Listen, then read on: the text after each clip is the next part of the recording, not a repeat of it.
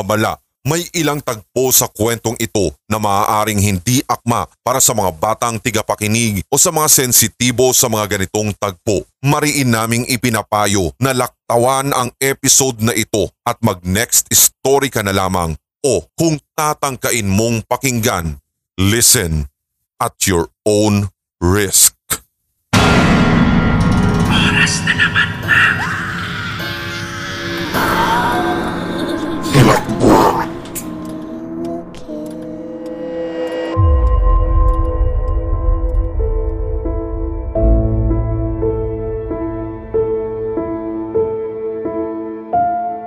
Sa gitna ng daan huminto ang sasakyan ni Dale.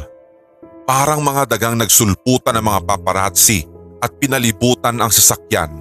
Sunod-sunod ang flash ng kamera at kaliwaan ang pagkuha ng video.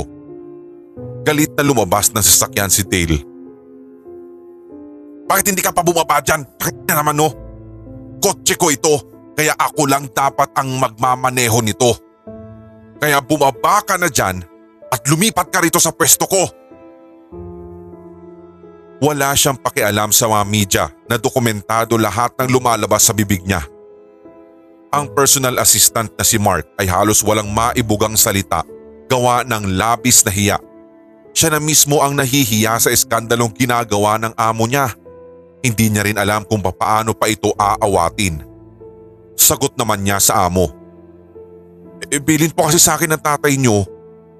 Eh ako na daw po yung dapat na magmamaneho para makasigurado kami sa iyong kaligtasan. Ano naman ang tingin niyo sa akin? Bata? Ha? Bata na kailangan pang ihatid sundo? Asyutang na naman talaga. Bumaba ka dyan at lumipat ka rito. Kotse ko ito at gusto ko na ako ang magmamaneho. Nang hindi pa rin bumaba ang lalaki ay sinipa na ni Dale ang pinto ng kotse. Pinagmumura niya ang lahat na mamakita niya sa paligid. Pagkatapos ay, ano pang silbi ng binili kong kotse kung hindi ko lang din naman magagamit? Halos madurog ang loob ni Mark kapag nakikitang pinagpipistahan ng mga media ang kanyang amo na dumadanas ngayon ng matinding problema sa career bilang artista. Si John Dale de Los Santos ay nakilala sa mga pelikula kung saan laging siya ang humahakot sa mga Best Actor category. Lalo pang ang lumawak ang kanyang pangalan nang ibida siya sa telebisyon at nagkaroon pa ng sariling teleserye. Sa kabila ng matinding kasikatan, kapangyarihan at karangyaan, tila hindi naging maganda ang naidulot nito kay Dale. Ito na siya ngayon. Palaging laman ng balita gawa ng mga eskandalong siya mismo ang nagpasimula. Noong nakaraang buwan, natagpuan siyang nakalumpasay sa daan at lunod na lunod sa alak. Noong nakaraang linggo din, namatay ang kanyang ina na itinuturing niyang kaisa-isang kakampi sa buhay. Hindi niya kasundo ang ama niya simula pa man. Bagamat magkasama sila sa iisang bubong ay bibihira lang sila kung mag-usap. Parang hindi nga sila magkakilala. Matagal na rin kasi ang alitan nilang mag-ama at lalo pa itong tumindi ngayong wala na ang kanyang ina. Ilang araw lang din ang lumipas mula na makipag-break up sa kanya ang girlfriend na si Stacy Lopez dahil hindi na raw nito kayang tiisin ang kanyang ugali. Sunod-sunod na putik ang bumagsak sa buhay ni Dale ngayong taon na naging dahilan ng kanyang paglubog. Hindi ka ba lalabas dyan? Ilang beses ko bang dapat ulitin sa'yo na sasakyan ko ito at hayaan mo ako magmaneho sa sarili kong sasakyan? Boss, Please lang. Mahiya naman kayo. Tama na. Marami ng tao sa paligid o wala akong pakialam sa kanila. Bumaba ka dyan at lumipat ka sab ko. Pagamitin mo ako sa kotse ko. Para matapos na ang lahat ay pinagbigyan na nga ni Mark ang utos ng kanyang amo. Sinunod niya kagustuhan ng lalaki kahit alam niyang mayayari siya sa tatay nito pag uwi nila napaatras ang ilang mga paparazzi na nakaharang sa daan nang patakbuhin ni Dale ng sobrang bilis ang sasakyan. Kinabahan si Mark dahil sa pagyewang-gewang na takbo ng sasakyan habang nasa gitna ng daan. Sa bawat segundo, panganib ang tiyak na naghihintay sa kanila. Habang nagmamaneho, isang ipinagbabawal na damo ang kinuha ni Dale sa bag na nasa kanyang tabi. Wala nang masasarap pa sa paghit-hit nito ng naturang pinagbabawal na damo habang nagmamaneho. Ang pakiramdam nga niya ay naglalakbay siya sa langit. Kung kaya't, Boss, huwag naman dito na sa gitna pa tayo ng daan oh. Ikaw, hmm, ina mo ka, hindi tayo magkaano-ano. Wala kang karapatang bawalan ako sa gusto kong gawin. Buhay ko to. Buhay ko. Naiintindihan mo? Sino ka ba? Assistant ka lang naman dito ah. Tiga-utos lang kita kaya manahimik ka lang dyan. Pagkaraan ng mahigit kalahating oras ay nilamon na nga ng ipinagbabawal na damo si Dale at nagsimulang umikot ang kanyang utak. Nakaramdam siya ng labis-labis na saya at sa sobrang saya ay pinabilis pa niya lalo ang takbo ng kanyang sasakyan. Kulang na nga lang ay lumutang na ito sa lupa. Hanggang sa bigla na lamang napasigaw ang kanyang assistant lalo at nang papalapit na sila ng papalapit sa isang abandonadong gusali at doon nga'y bumangga ang kanilang sinasakyan. Laman ng headline kinabukasan ang aksidente ni Dale. Mapalad ang lalaki dahil buhay sila ng assistant niya at pareho ngayong ginagamot sa ospital. Alalang-alala ang ama niyang si Ferdinand de los Santos nang makadalaw ito sa ospital at makita ang kalagayan ng anak na tadtad ng sugat ang buong katawan. Nanganganib pa nga itong panagutin sa batas dahil nakakita ang mga otoridad ng ipinagbabawal na damo sa loob ng sasakyan nito. Isang linggo ang lumipas na makarecover si Dale. Dinala siya ng ama sa korte para isa ilalim sa conservatorship. Isa itong legal na konsepto kung saan magtatalaga ang hurado ng isang responsible person o tinatawag na conservator para alagaan ang finances at buhay ng isang taong hindi kayang pangalagaan ang sarili nito. Ang taong ipapasok sa ganito ay tinatawag na conservatee kung saan magkakaroon siya ng guardian na magmamanage sa kanyang daily routine at finances. Kadalasang nawawala ng karapatan ng conservatee sa karamihan ng mga bagay na kanilang ginagawa at dapat ito ay idadaan muna sa conservator pati sa hurado upang maprotektahan siya lalo na sa mga desisyon sa buhay. Labag sa loob ni Dale ang ginawa ng kanyang ama kung kaya't lalong tumindi ang galit niya rito palibasay hindi nito naiintindihan ang kanyang nararamdaman. Ang gusto lang naman niya ay kalayaan. Kalayaang ipinagkait sa kanya mula nang sumikat siya. Halos kontrolin na nga ng management niya ang kanyang career upang mapanatili siyang malakas sa masa lalo na sa entertainment media. Pinipilit siyang ipasok sa mga programa at commercial na hindi naman niya talaga gusto. Ang nais lang niya ay magpahinga muna sa telebisyon at mag-travel sa iba't ibang bansa na matagal na niyang pinapangarap puntahan. Subalit kontra dito ang kanyang ama. Ayaw siya nitong pahintuin sa trabaho, palibhasa'y limpak-limpak na salapi ang nakukuha nito sa kanya. Ito ang isa sa mga dahilan kung bakit nagdidilim ang isip ngayon ni Dale. Mayaman na nga siya ngunit hindi naman niya halos kontrolado ang sariling pera. Karamihan dito ay amalang niya ang humahawak at nagpapatakbo. Hindi rin niya magawa ang lahat ng gusto niya dahil nalilimitahan ng kanyang management ang mga bagay na dapat niyang gawin sa harap ng kamera. Para tuloy siyang robot na sunod-sunuran lang sa ibang tao. Ang tingin sa kanya ng mga ito ay makina ng pera. Bukod pa rito ang mga araw na halos hindi na siya natutulog gawa ng sunod-sunod na schedule ng mga proyektong kailangan niyang tapusin. Hanggang sa dumating nga ang araw na tuluyang bumigay ang katawan at isip ni Dale at inilabas na niya ang puot na naipon sa dibdib. Parang bula na naglaho ang lahat ng mga endorsement niya. Maging ang panghapong teleserye nito ay kinansel na at hininto na rin ang taping. Sa lagay na iyon ni Dale, imposibleng makapag-taping pa ito kaya naisipan na lang ng produksyon na ikansela na ang lahat ng ongoing projects nito. Ngayon naisip ni Dale na sana pala hindi na lang siya sumikat ng ganoon kung ganito lang din naman ang magiging kapalit. Diring-diri na siya sa mga media na ayaw huwinto sa paghukay sa bawat sulok ng buhay niya. kahit saan siya magpunta. Nakabuntot ang mga ito para kumuha ng litrato at video. Minsan nagpunta nga lang siya sa grocery para mamili ng pagkain ay sinundan pa siya hanggang sa loob. Pati yata sa loob ng public restroom ay gusto pa siyang sundan at kunan ng litrato. Sasabog na ang internet sa dami ng kanang litrato mula sa iba't ibang mga lugar na pinupuntahan niya. Lahat din ng mga iyon ay kuha ng mga paparazzi.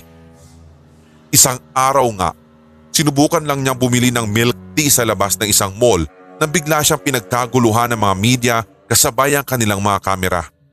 Halos hindi niya maipasok sa bibig ang straw ng milk tea dahil sa mga mikroponong pilit na inilalapit sa mukha niya. Kung ano-ano mga walang kakwenta-kwentang bagay pa ang itinatanong sa kanya at ang iba ay masyado ng personal at hindi na dapat itinatanong sa harap ng kamera. Ang assistant naman niya ay taboy ng taboy sa mga paparazzi na hindi nauubos sa paligid. Parang mga bubuyog na kapag binugaw ay saglit na aalis at muli namang babalik sa kanilang puno. Pagkapasok sa kotse, nakiusap si Mark na kung pwede ay siya na lang ang magmaneho ng sasakyan para makauwi sila ng ligtas. Gustong magalit ni Dale ng mga sandaling iyon pero sa sobrang sakit ng ulo niya ay hindi na niya nagawang magsalita. Padabog na lang siyang umupo sa tabi ng driver seat at ipinatong ang mga paa sa bintana ng sasakyan sabay sindi ng yosi sa bibig. Tikom ang bibig na pumasok ang assistant sa kotse at ito na nga ang nagmaneho. Kita pa ni Dale ang kamera ng mga paparazzi na pilit idinidikit sa bintana ng sasakyan para lamang makunan siya ng litrato sa loob. Sa inis ay itinaas niya ang middle finger at itinutok pa sa mga ito. Kinabahan tuloy si Mark sa ginawang iyon ng amo dahil paniguradong babatikusin na naman ito sa internet. Gabi. Mag-isa si Dale sa kanyang kwarto habang nakasandal sa headboard ng kama at hawak ang litrato ng yumao niyang ina. Kung buhay lang siguro ito, malamang ay hindi aabot sa ganito ang lahat. Sa buong miyembro kasi ng kanilang pamilya, ito lang ang palaging naniniwala sa kanya. Kung kaya't dito lang din siya nakakapagsabi ng kanyang mga problema. Nagtanim siya ng matinding galit sa Diyos dahil kinuha nito ang natatanging kakampi niya sa buhay. Bakit hindi na lang ang mga demonyo sa paligid niya ang kinuha nito gaya ng kanyang ama na sagad sa pagkauhaw sa pera? Dagdag pa ang nobya niyang pangalan lang pala ang minahal sa kanya ngunit hindi ang pagkatao niya. Kung hindi dahil sa kanya, hindi rin sisikat ang babaeng iyon. Karamihan nga na mga tigahangan nito ay galing din sa fanbase niya. Ngayong marumi na ang kanyang pangalan, alam nitong hindi na siya mapapakinabangan kaya iniwan na lang siya ng ganon sa ere. Sobrang sama ng loob niya sa mundo. Napatulala na lamang si Dale sa litrato ng ina Walang luha sa kanyang mga mata pero bakas ang labis na lungkot at pangungulila. Buhay pa siya pero ang pakiramdam niya ay patay na ang kanyang kaloob-looban. May namuong balak sa isip si Dale. Lahat ay gagawin niya para lang lubayan ng mga media at paparazzi. Kung ang ama at ang management niya ay pinagkaitan siya ng kalayaan, ang mga paparazzi naman ay pinagkaitan siya ng privacy. Kinabukasan, kalat na kalat sa internet ang mga bagong litrato ni Dale kung saan makikitang kalbo na ang kanyang ulo. Hubad ang kanyang katawan at may hawak na rosaryong isinusubo sa kanyang bibig. Tumindi tuloy ang pambabatikos kay Dale sa social media dahil sa mga larawang iyon. Marami ring mga tigasimbahan ang nagalit sa kanya. Sa ibang litrato pa, makikita ang imahe ng Diyos na nakapatong pa sa maselang bahagi ng kanyang katawan habang nagsasarili ito. Ang ribulto naman ng mga santo sa altar ay inupuan niya habang may yosi pa sa bibig. Sa ibang larawan makikita ang pinagbabawal na mga gamot na nakapatong pa mismo sa isang Holy Bible at doon pa nito sinisinghot ng lalaki.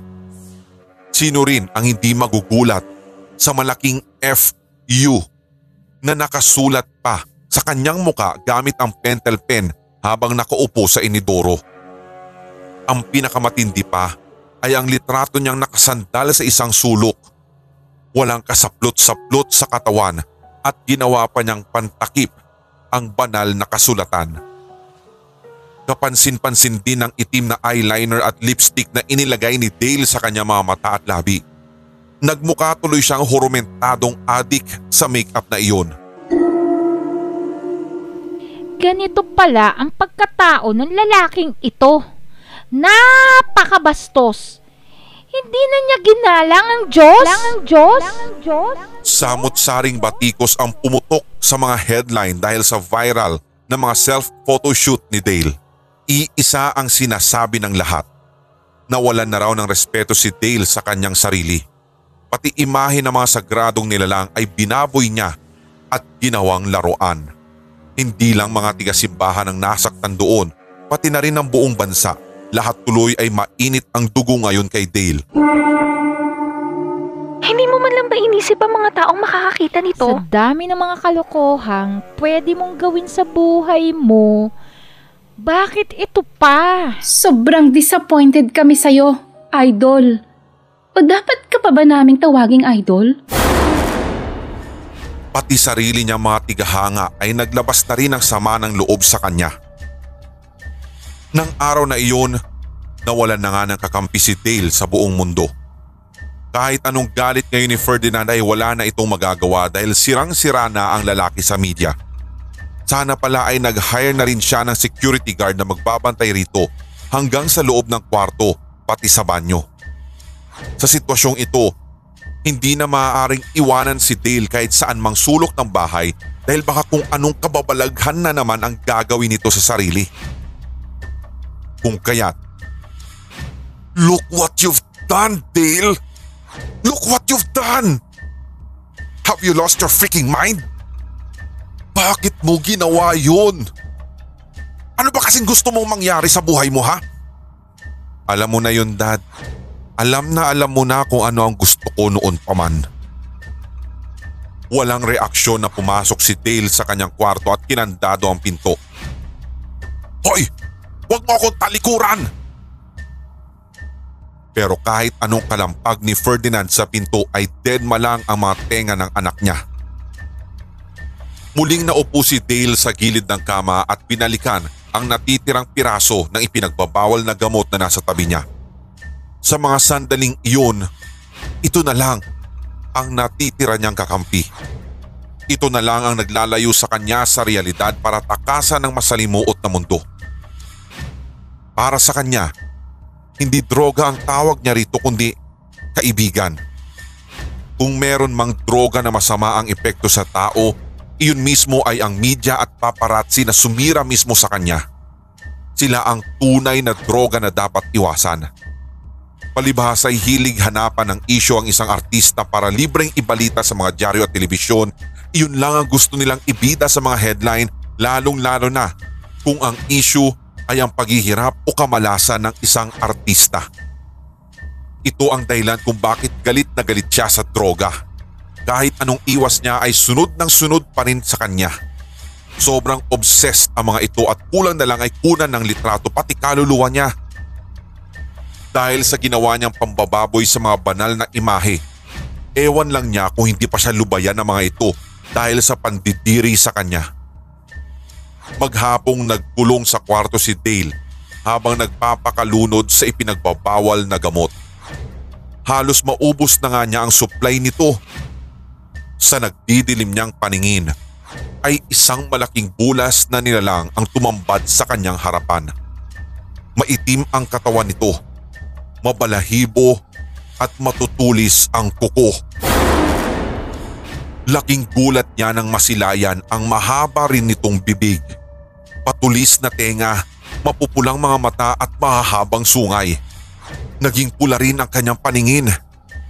Sa gulat ay nahulog tuloy niya ang isang MJ na nasa bibig niya. Napatanong tuloy siya kung sino ito. Sumagot naman ang kausap ng Ayos siyang ginawa mo, pre. Alam mo bang nagdiriwang kami ngayon sa nagbabagang kaharian dahil sa ginawa mo? Lahat ng mga barkada ko ron pinasaya mo. Baka gusto mong sumali sa pagdiriwang namin. Maraming mga babae, alak at sigarilyo doon. Higit sa lahat, doon walang droga.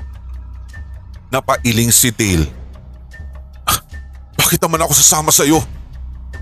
Masyado nang masikip ang mundong to para sa'yo. Lahat ng tao rito'y kinasusuklaman ka na. Gugustuhin mo pa bang manirahan sa mundong lumilingkis na sa iyong pagkatao? Dito ka na lang sa amin. Dito walang hanggan ng iyong kaligayahan at kalayaan. Higit sa lahat, dito ay walang droga na bubuntot-buntot sa'yo. Magagawa mo lahat ng gusto mo. Basta't ibigay mo lang sa akin ang iyong katapatan. Ang dami mo pang sinasabi, pusang gala naman oh. Kung kalayaan lang ang pag-uusapan, hinding hindi ko tatanggihan yan. Pero teka, saang lugar ba yung sinasabi mo? Paano tayo makakapunta ron? Umalakhak ng tawa ang nilalang at dahan-dahang lumapit sa kanya. Habang papalapit ito ay unti-unting naparalisa ang buong katawan niya. Nais man niyang sumigaw ay wala ng boses na lumalabas sa kanyang bibig. Palakas din ng palakas ang mga nakapangingilabot na halakhak sa paligid na sumasagad hanggang sa kaloob-looban ng kanyang tenga. Hanggang sa unti-unti na siyang nilamon ng dilim.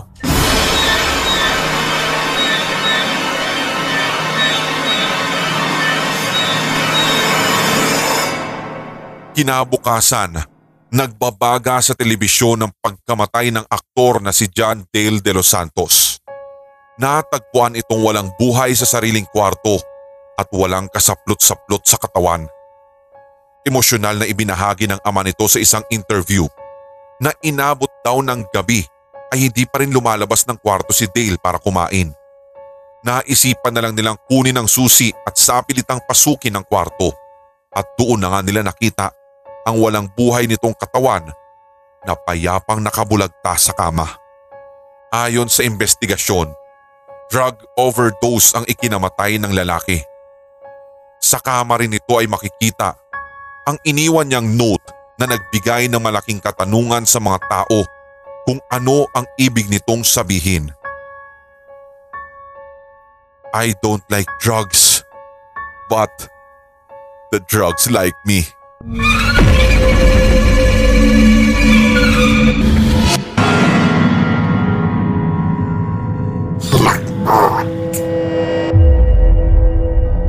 Inyong napakinggan ang tampok nating kwentong katatakutan dito sa Hilakbot TV Pinoy Horror Stories The Podcast. Maaari kang magbahagi ng iyong sariling kwentong kahila-hilakbot sa pamamagitan ng email sa sindakstories2008 at gmail.com. Pwede rin via messenger ng Hilakbot TV official Facebook page. For more Pinoy horror stories and Tagalog creepypastas, tumutok sa ating channels Hilakbot TV at Sindak Short Stories. Ganun na rin sa HTV Podcast. Follow, subscribe, and hit the notification bell. Hanggang sa susunod nating kwentuhan at takutan. Maraming salamat mga certified kasindak at solid HTV positive.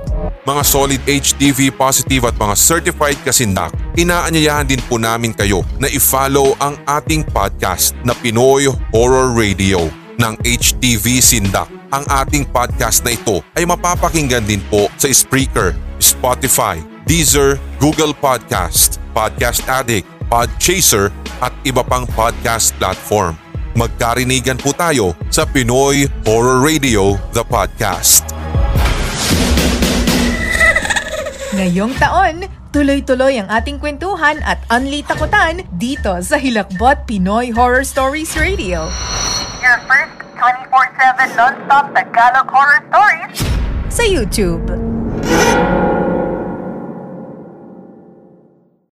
Mga solid HTV positive, ako po muli si Red. Suportahan po ninyo ang ating bunsong channel, ang Pulang Likido Animated Horror Stories. Subscribe na!